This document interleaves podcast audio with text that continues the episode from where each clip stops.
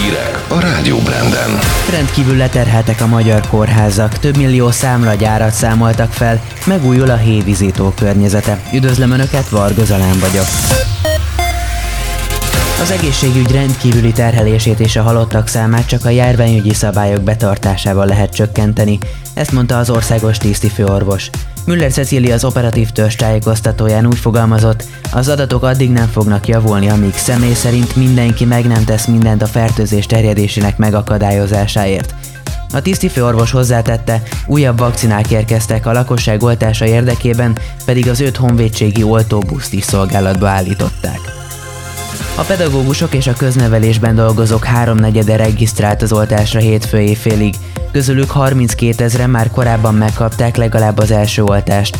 Csütörtöktől szombatig 80 ezer iskolai, óvodai dolgozót oltanak be az oltópontokon, közölte az Emberi Erőforrások minisztere. Kásler Miklós hozzátette, aki március 24-e és 29-e között jelentkezett az oltásra, az egy héttel később kapja meg az oltást. Több mint 3 milliárd forint kárt okozó számlagyárat számolt fel a NAV, a nemzetközi akcióban lebuktatott Közép-Dunántúlról irányított bűnszövetkezet főként reklámtevékenységről állított ki számlákat olyan cégeknek, amelyek a fiktív szolgáltatások után havonta fizettek. A szellemcégeknek telephelyük, alkalmazottaik, eszközeik sem voltak. A pénzügyi nyomozók Magyarországon és Horvátországban több mint száz helyen tartottak házkutatást. Volt, ahol engedély nélkül tartott lőfegyvert és lőszereket is találtak. A NAV nyomozói 35 embert hallgattak ki gyanúsítottként, közülük 9-et őrizetbe vettek. Kezdődik a hévizító körüli sétány és park fejlesztése, amint egy 634 millió forintból megvalósuló beruházás során felújítják a szökőkutat, a pergolákat és az öntözőrendszert, és építenek egy zenepavilont is. Csak nem 11 ezer négyzetméteren frissítik fel a gyep területet, és mindegy 6 ezer négyzetméteren díszburkolatot építenek. Pap Gábor polgármester elmondta, a tervek szerint az átalakítások a jövő évi turisztikai szezon kezdetére befejeződnek. Kutyásoknak indít online képzést a Nemzeti Élelmiszerlánc Biztonsági Hivatal. Az ősszel induló gazdioksi.hu platform célja, hogy gyakorlati ismeretekkel és elméleti tudással ruházza fel az állattartókat.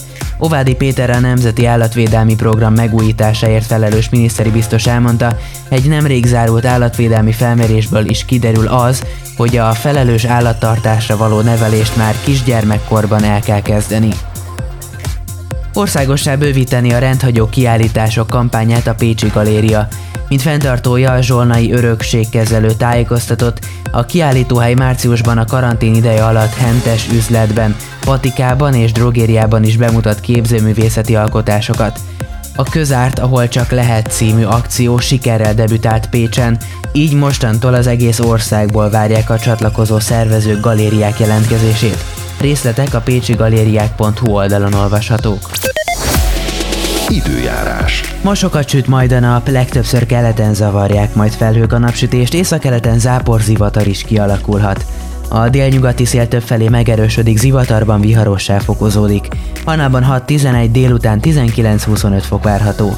Aztán pénteken majd egy hideg front érkezik, akkor erős lehűlés jön. A szerkesztő Varga Zalán most köszöni a figyelmet. Híreket hallottál. Itt a Rádió Branden.